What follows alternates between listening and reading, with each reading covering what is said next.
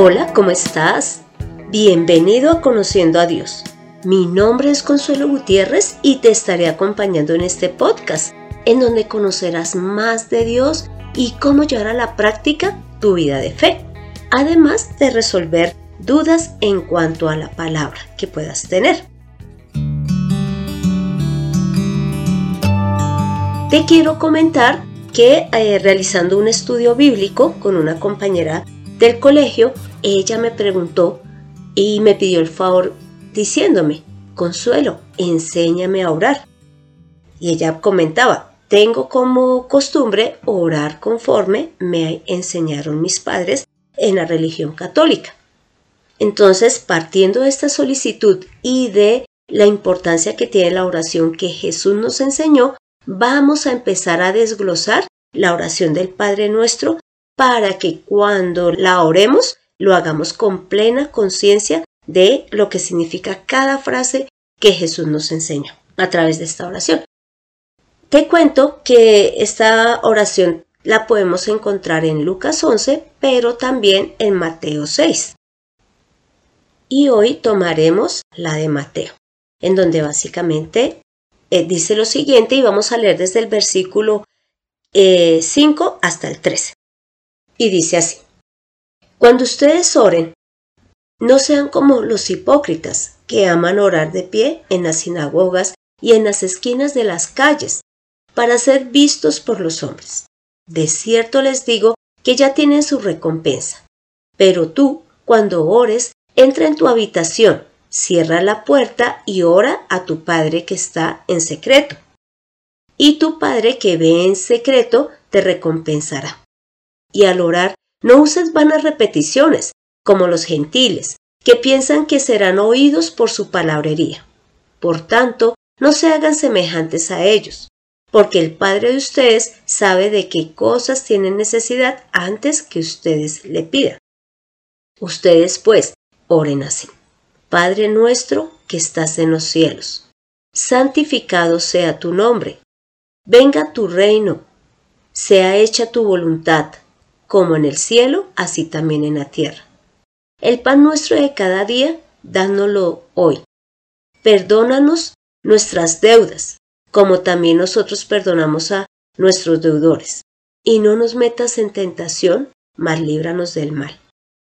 Porque tuyo es el reino, el poder y la gloria por los siglos de los siglos. Amén. Hoy vamos a empezar explicando a qué se refiere Jesús cuando dice que al dirigirnos a Dios le digamos Padre nuestro. Y la pregunta que surge es ¿cómo podemos pasar a ser hijos de Dios habiendo tanta diferencia entre Él y nosotros? Pues lo primero es conforme a su voluntad. Y eso lo podemos ver en Efesios 1 del versículo 4 al 6 en donde dice lo siguiente. En Él Dios nos escogió antes de la fundación del mundo, para que en su presencia seamos santos e intachables. Por amor nos predestinó para que por medio de Jesucristo fuéramos adoptados como hijos suyos, según el beneplácito de su voluntad, para alabanza de la gloria de su gracia, con la cual nos hizo aceptos en el amado.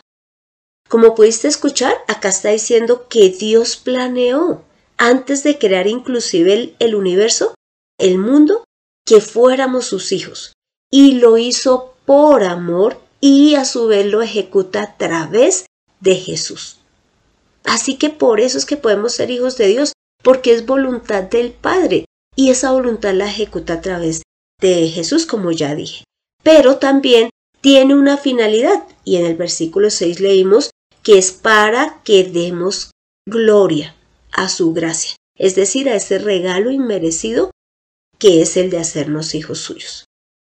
Entonces lo primero que pudimos ver es que es por voluntad de Dios, por amor de Él.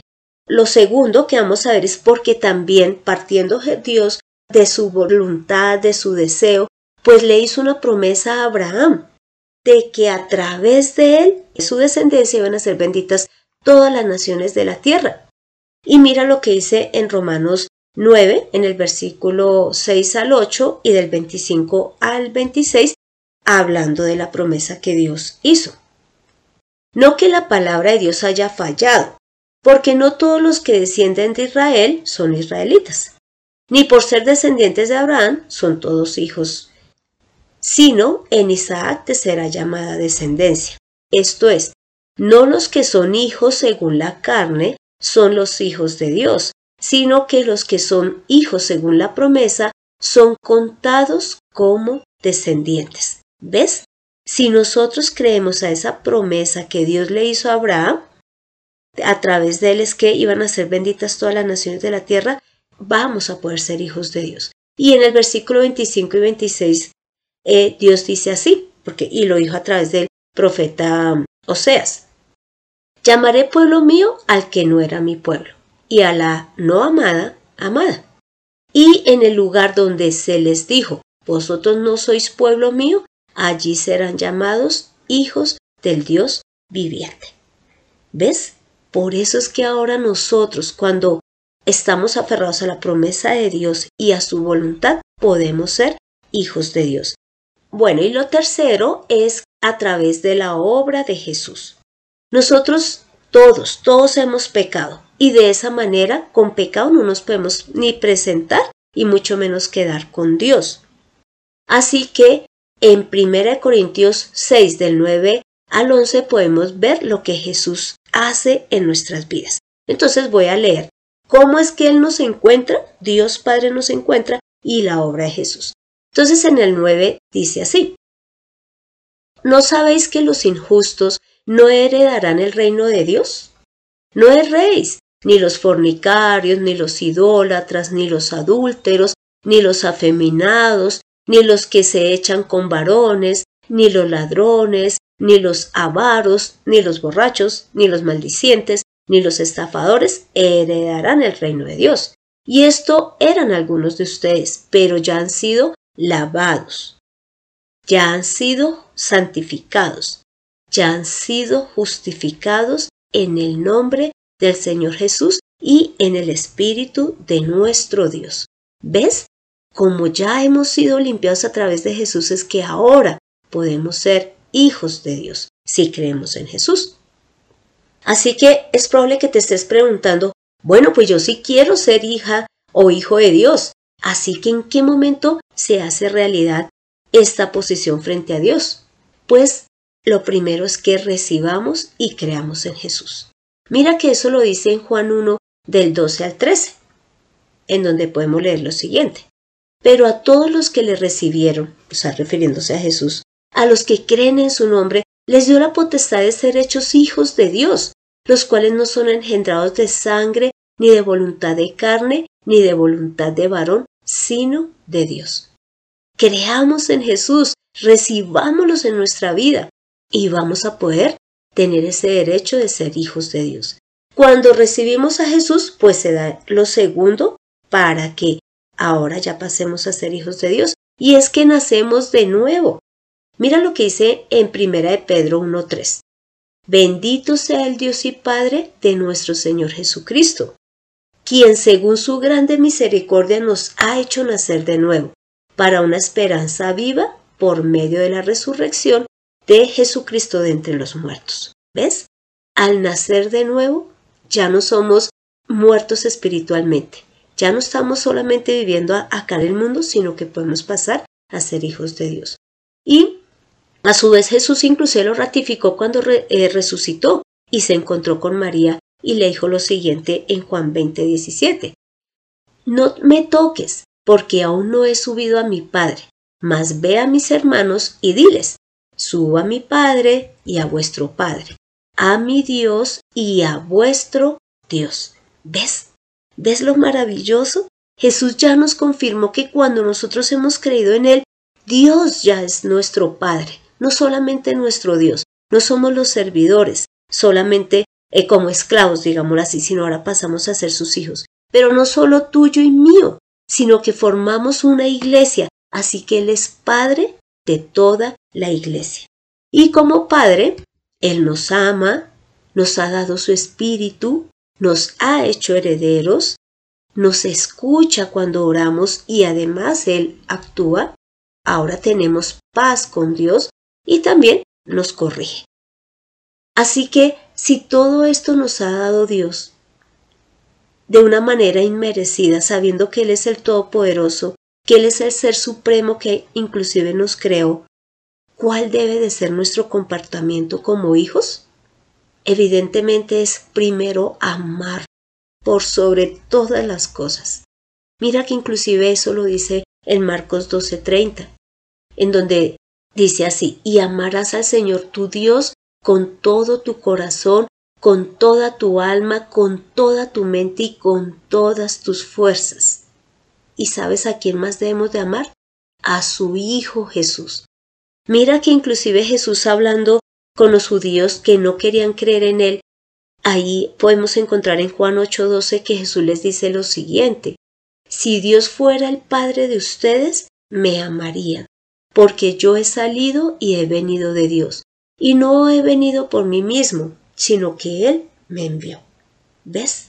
Amemos al Padre y al Hijo, porque por ellos es que podemos acercarnos confiadamente a Dios, ahora no como siervos, sino como hijos.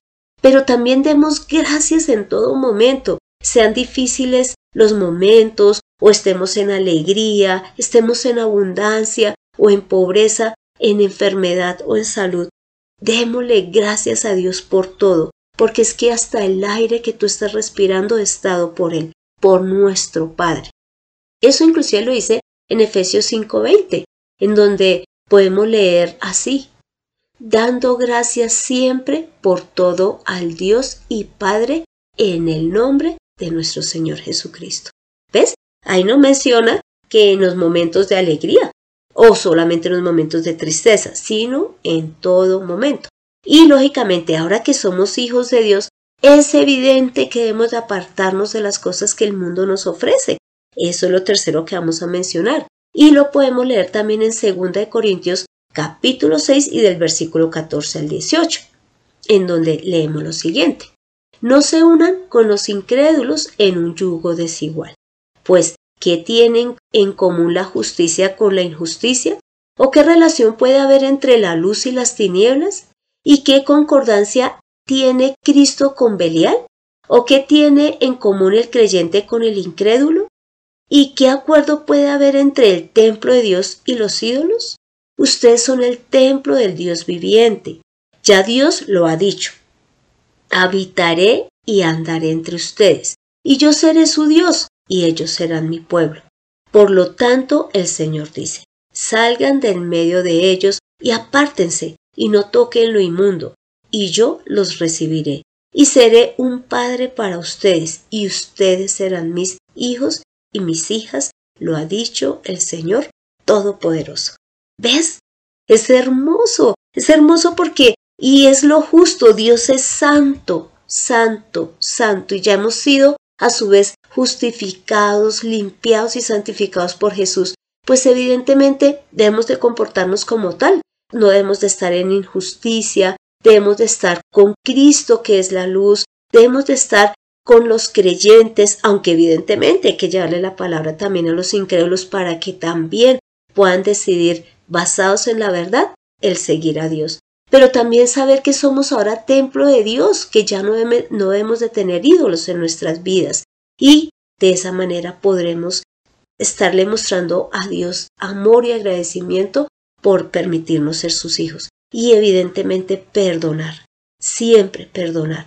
Porque si Dios, a través del perdón que logramos o que recibimos a través de Jesús, ahora nos podemos acercar a Él ¿cómo no más nosotros hemos de perdonar a los demás?